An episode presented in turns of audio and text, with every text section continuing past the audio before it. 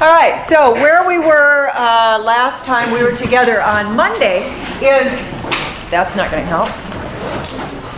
Is we had started into the nutrition chapter, and I offered you this first set of study questions when we got going.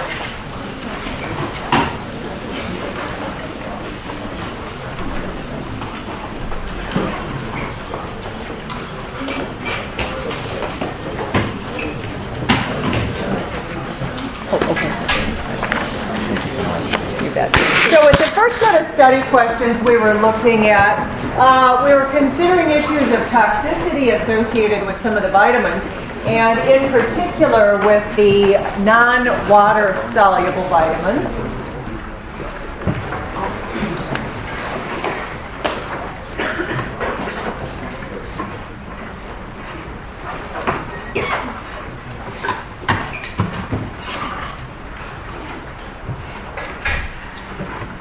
We also addressed the issue of vegetarians being able to get uh, complete combinations of amino acids.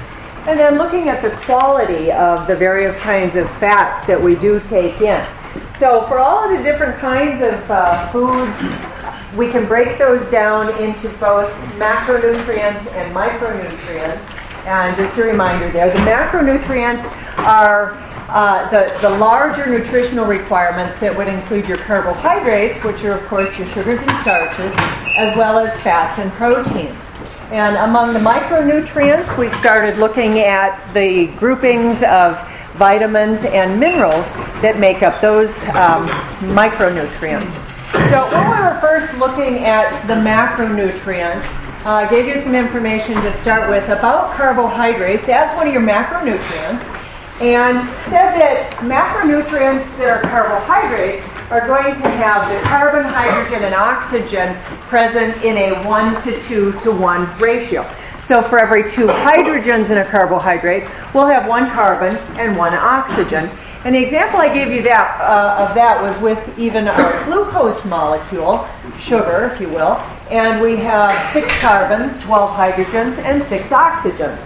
So we're maintaining that 1 to 2 to 1 ratio throughout that. Okay, the next area that we looked at, and this first part is just review, the other part we looked at were the lipids, and of particular importance there with, uh, with the lipids is we're looking at the combination of lipids with the proteins. And the reason that becomes important is the, the fats have to be able to travel through your blood but your blood is about 92% water. So the lipids can't travel easily through your blood without an escort.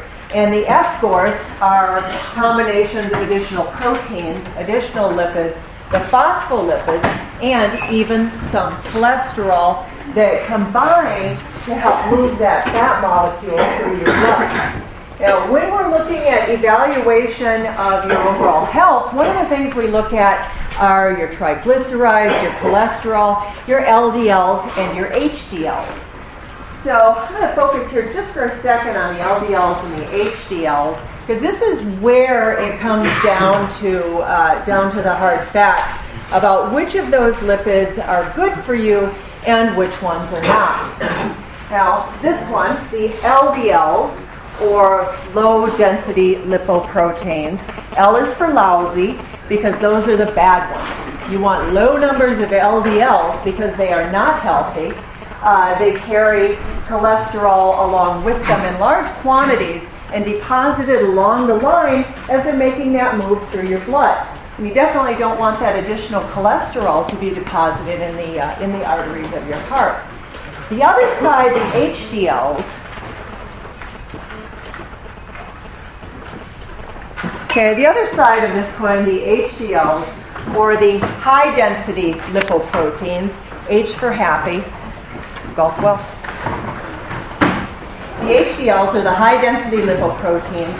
The escorts for them are 45% protein, only 10% lipid, and a little bitty 15% cholesterol.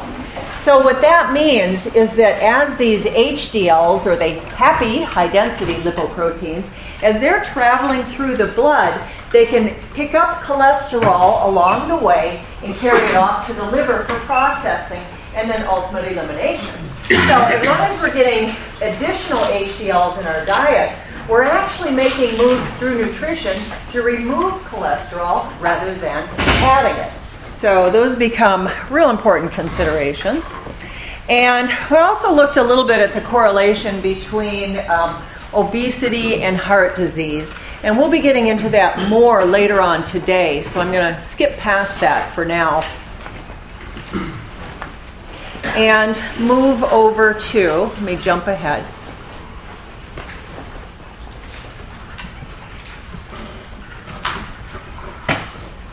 Okay. All right.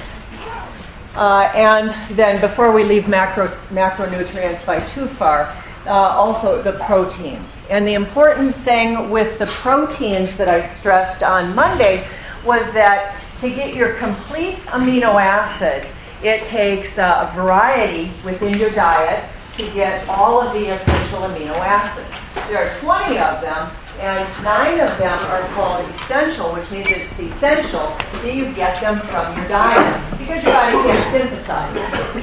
And when you're taking in proteins, your body doesn't use them as they as they enter into your body, but rather breaks them down into the components of those proteins or those amino acids. It's a little bit like if the amino acids are the beads, then the protein is the necklace. And then once it's taken in, the beads are broken up, recombined to make new proteins as needed by your body. So if you are a vegetarian or a vegan and it becomes a little bit of a, a tiny challenge to get the complete set of your amino acids, um, but by combining things like beans and rice, it's relatively easy. Now this is this is my new favorite discovery, and because uh, I, I spend a lot of time here on campus, and uh, I bring my lunch most of the time. And I found an inst or a, uh, a, frozen food that I actually really like and will give a thumbs up to. Kashi is the brand, and this is Mayan Harvest Bake. It has plantains, black beans, sweet potato kale, uh, multigrain pilaf, on and on and on. This is great stuff. Not only does it have a very good read on the label, but it's also yummy. So it's totally edible. And I think this was about 250 at Walmart. So I just thought I'd uh, put in a plug for that because it gets thumbs up, and I don't give a lot of those. All right, now moving on from our macronutrients to the micronutrients. Within the micronutrients, we're looking at vitamins and minerals. Some we need in larger quantities, some in smaller quantities. And started out with those vitamins that are fat soluble. Okay, this means that they tend to store in your body tissue. And if you have high levels, if you're taking in high levels of fat soluble vitamins, then one of the risks that we enter into is towards toxicity, where there can be too much of it your body does not expel the rest. So it almost enters into a category like a drug because it takes on toxic proportions when we have too much. And vitamin A is one of those where if we're taking a supplement of the straight vitamin A or straight vitamin D, then we can accumulate and get too much of that into our system. The other two on the fat solubles were vitamins E and K. And you definitely want to have the adequate amounts of these vitamins, but not overages, because they're critical for so many of the different functions in your body that we can see there on table 14.3. Again, review, so I'm not going to go over that in depth. Okay, but we will move a little bit further into uh, the water soluble vitamins and your whole B complex tends to be water soluble. And by saying B complex, that would include uh, the B1 vitamins as well as here you would have your B2s, niacin, uh, B6, B12. And the chart that I have over here to accompany table 14.3 shows you just a, a typical vitamin label and what some of the percentages are as far as what you're getting for therapeutic doses of those various components within the multivitamin. Um, let's see, one of these B12 Okay, B12 takes on kind of a world of its own. Jump ahead again, review. B12 is an interesting, interesting part of the B complex. One, because it is the only part of that B complex that is not found in vegetables. All of the rest of the B complex uh, components you can get from vegetables, but not the B12. And why does that matter? Well, part of it has to do with what is in B12, which is a tiny, tiny fragment of cobalt. And the cobalt in the B12 component of the B complex helps metabolize certain amino acids. Now, remember, I said that we have to have all 20 of those amino acids so that we can reassemble and rebuild whatever proteins we need. Well, in particular, the methionine is one of those amino acids, and it's an essential amino acid, but without adequate amounts of cobalt that we would find in the B12, we can't really make that very well. Okay, so what's the big deal with that? Well, it has to do with nutrient uptake from your digestive system, from your small intestines. And if you do not have the ability to produce the methionine, then it can't break down into its other products, and you have a more difficult time um, with nutrient absorption when it gets to your small intestines. So, kind of critical there. And then also, if you look in this uh, the center section, uh, necessary for red blood cell formation. It's a big component of that. Now, with all of the B complexes, and I skipped past a couple of these pictures, I'll go back briefly. With the, the vitamins of the B complex, if you have any kind of a skin disorder, not acne, that's a different issue. But if you have chronically dry skin or if you have scaly patches, then it could very well be likely to a vitamin B deficiency. Here's one example of, uh, of a B deficiency. And this is a condition called uh, pellagra that's associated with deficiencies of niacin. And niacin is one of the components of your B complex, and it's also associated with metabolism. So if you're having a difficult time getting your weight down to a point where you want it, uh, niacin is associated with increased metabolic function. So that may be indicating that uh, that would be an area where you would want to increase your dietary intake and consider nutrient supplements. Okay, another one, and this is just kind of a classic dermatitis that would be associated with uh, uh, the, the membranes around the nose and the mouth. And this is associated with another component of the B6 in deficiency, and that is um, the, the B6 as part of the B complex. So, again, if you have these kind of unexplained skin rashes like this, it's a possibility that bumping your B complex will help with that situation. Now, the other thing that B's, and I'm a big proponent of B complex, is in terms of being calm and having your nervous system under control and not freaking out too often. Um, bump your bees, and you'll be amazed at how much that helps without entering into drug therapy to, you know, just kind of be a little bit more chill.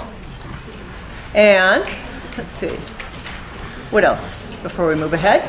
Oh, for vegans and vegetarians, back to our B12, since it's not found in vegetables, uh, vegetarians and vegans really need to look to fortified products like the fortified soy milk is one of the one of the few areas where you can actually get the B12 in a vegan or a vegetarian diet, and uh, the other possibility exists by getting it through a supplement. All right, zip ahead here. All right, these are some more of our water soluble vitamins. And by water soluble, that means it's difficult, not impossible, but it's difficult to overdose or to take too much of the water soluble vitamins. Because um, knowledge up until very, very recently was that your body would only use what it needs and the rest would be expelled with the rest of your waste products. Well, recently, and by recently I mean within the last week or two, um, uh, research has started indicating that it may be quite dangerous to overdose on certain of the water soluble vitamins. That there are levels where even the water soluble vitamins will reach toxicity.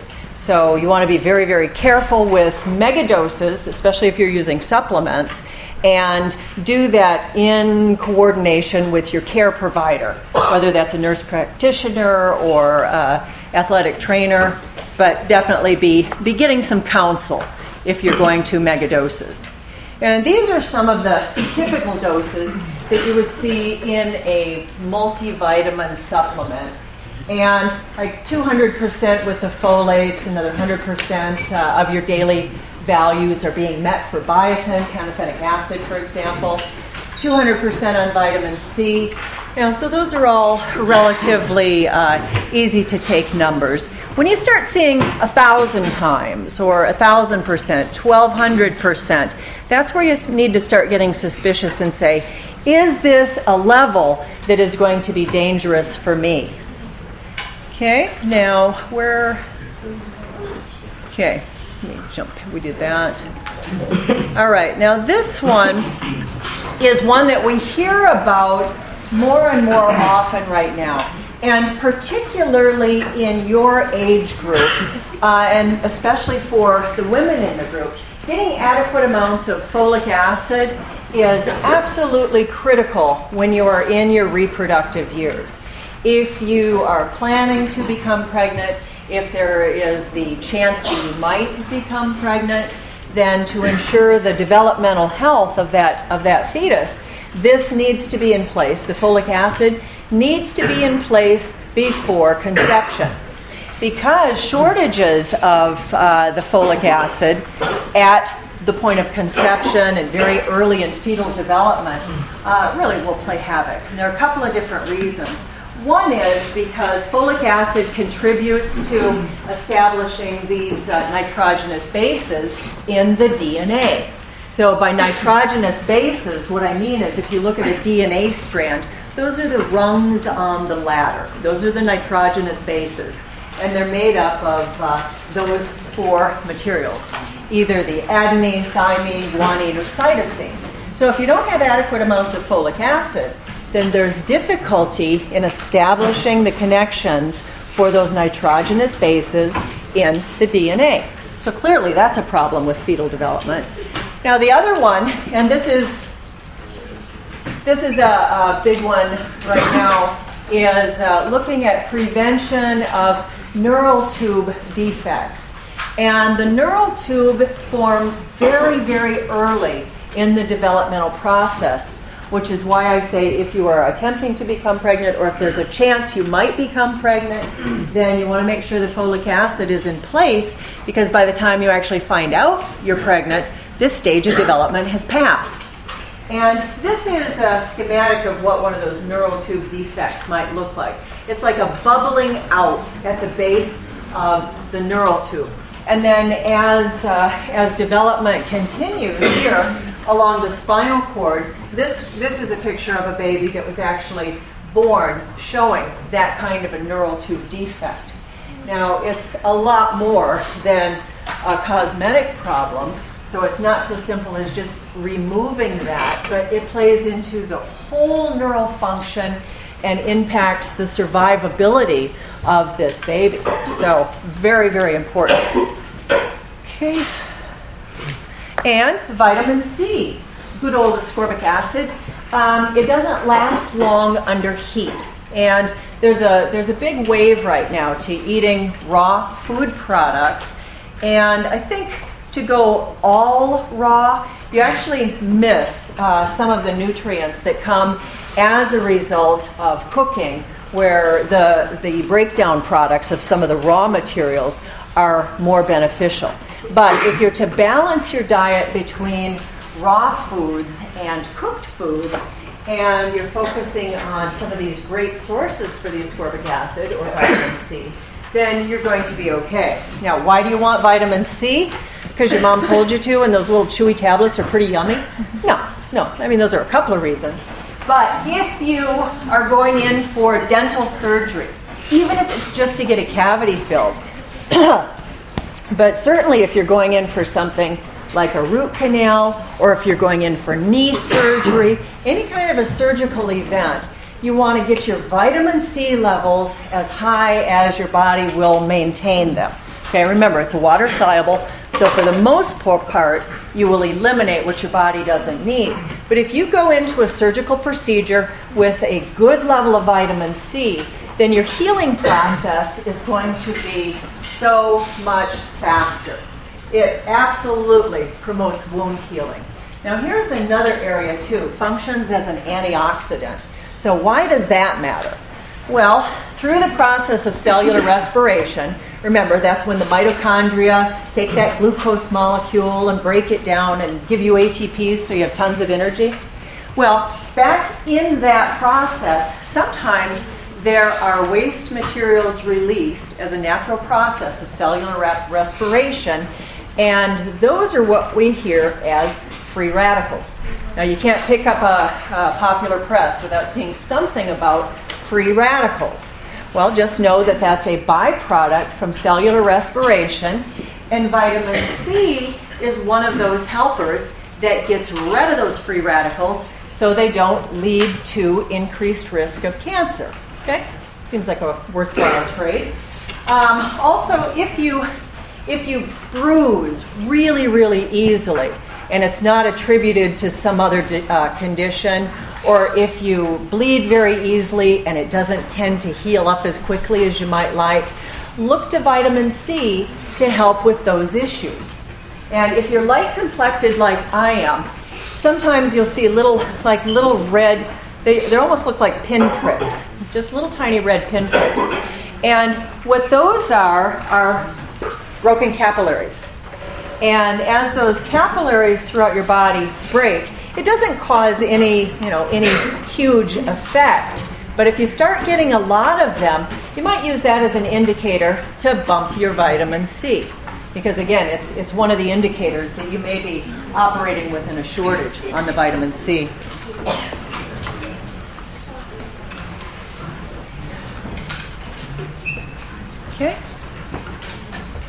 Some more of uh, the minerals.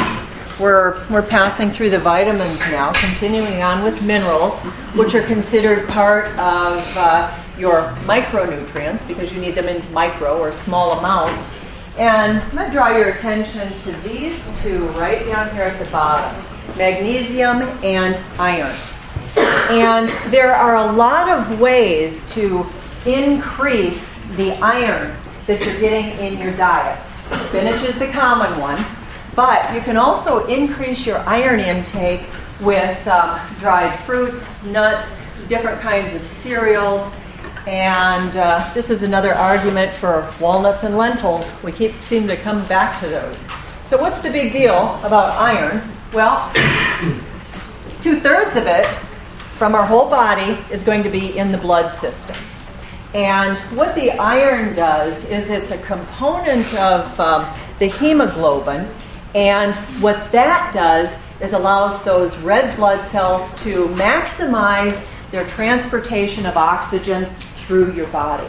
If you're iron deficient, what happens is your red blood cells can't grab enough of the oxygen. So when those red blood cells get to your extremities, they don't really have anything to offer those far tissues.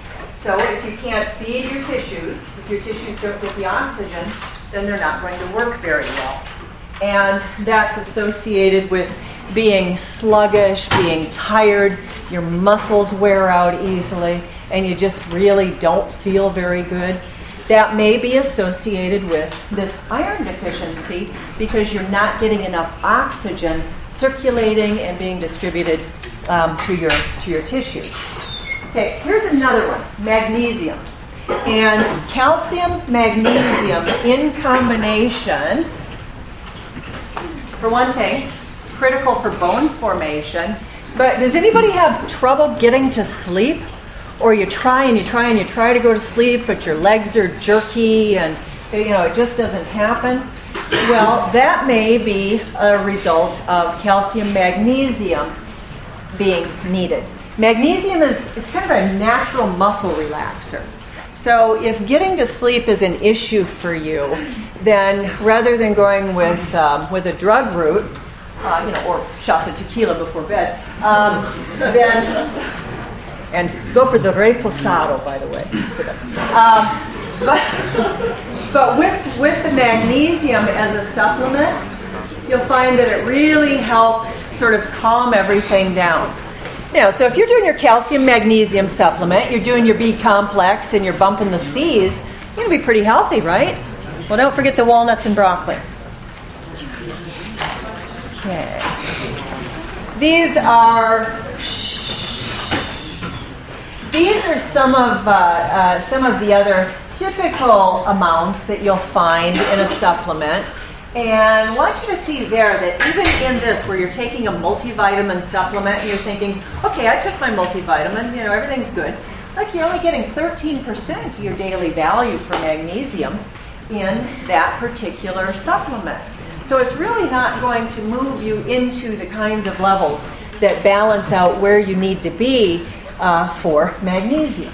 Okay, some of the other ones that we have on the list calcium, we have talked about an awful lot in this class in terms of bone health and heart health. Uh, so I'm going to pass on that one for right now. And I'm going to go ahead and keep moving. There we go. So some of the last line on the minerals that are of importance uh, iodine, magnesium, zinc, selenium, and some of the others. Now, I asked you to do this uh, a couple of months ago, but a lot of you weren't here then, so I'll say it again. Look on your fingernails and see if you have white spots or stripes. And it's very, it's not subtle, it's very clear. You'll see if you have like little white stripes or spots on your nails. Anybody see those? Yeah. Hand up, loud and proud. Okay, you, you, you, you, you. Increase your zinc. Okay? Because that's one of those indicators. It's one of the indicators that you're not getting enough zinc in your diet. And the big deal about zinc. Come on, people. Thank you, Sheila.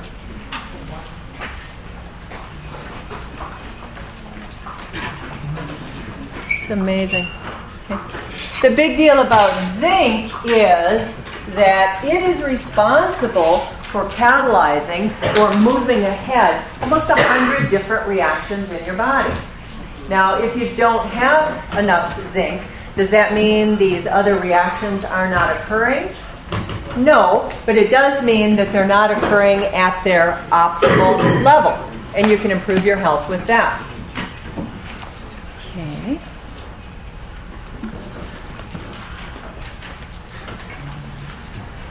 All right.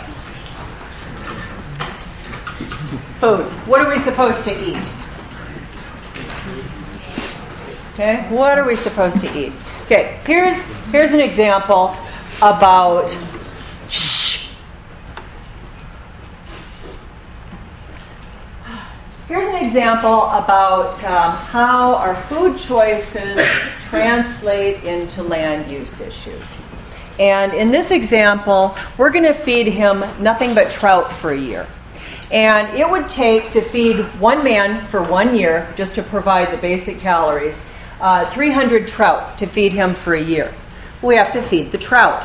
Uh, about 90,000 frogs worth is what it's going to take to feed one man, uh, the 300 trout for one man for one year. And we have to feed them, so that's going to be about 27 million grasshoppers to feed 90,000 frogs, to feed 300 trout, to feed one man one year. Okay? We still have to feed the grasshoppers to the tune of a thousand tons of grass.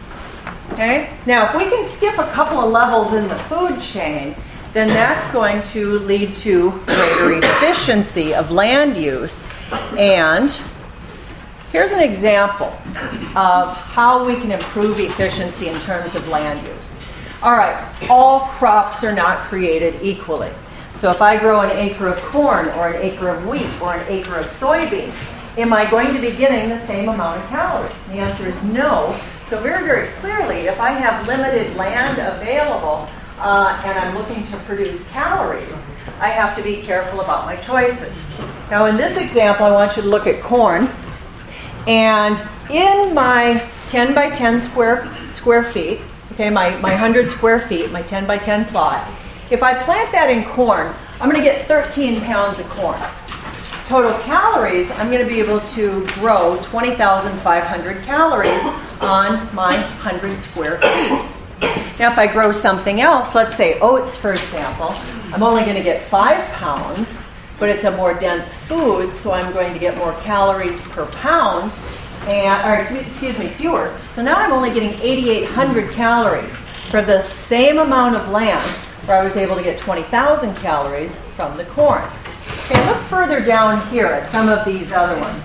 Uh, sweet potatoes, quinoa, 100 pounds of sweet potatoes. I get 37,000 calories of good nutrition from my tiny little plot of land. And if we go further down to the bottom, look at rutabagas. So if we're looking for an answer to a global food crisis and we're recognizing it as a land use issue, I can get 300 pounds of rutabagas, low calorie food, and 53,000 calories from that same little plot of land. So, in terms of um, land use and food production, it becomes a very, very important part of that management puzzle. Now, we're also going to, uh, near in the future, be looking at breakdowns of how much protein is available within various crops and just a quick look on this one before we move on to the quiz. But I'll tell you up front that you're not going to see me sit down to a plate of dried earthworms. Okay? I'm just not going there. Uh, I love bizarre foods as much as anybody else, but no earthworms. However, if I did, if I sat down to a plate of dried earthworms, a pound of them, for example, three fourths of that would be protein. Now, if we're looking at our diets around the world, the biggest shortage around the world for most people is protein. Okay.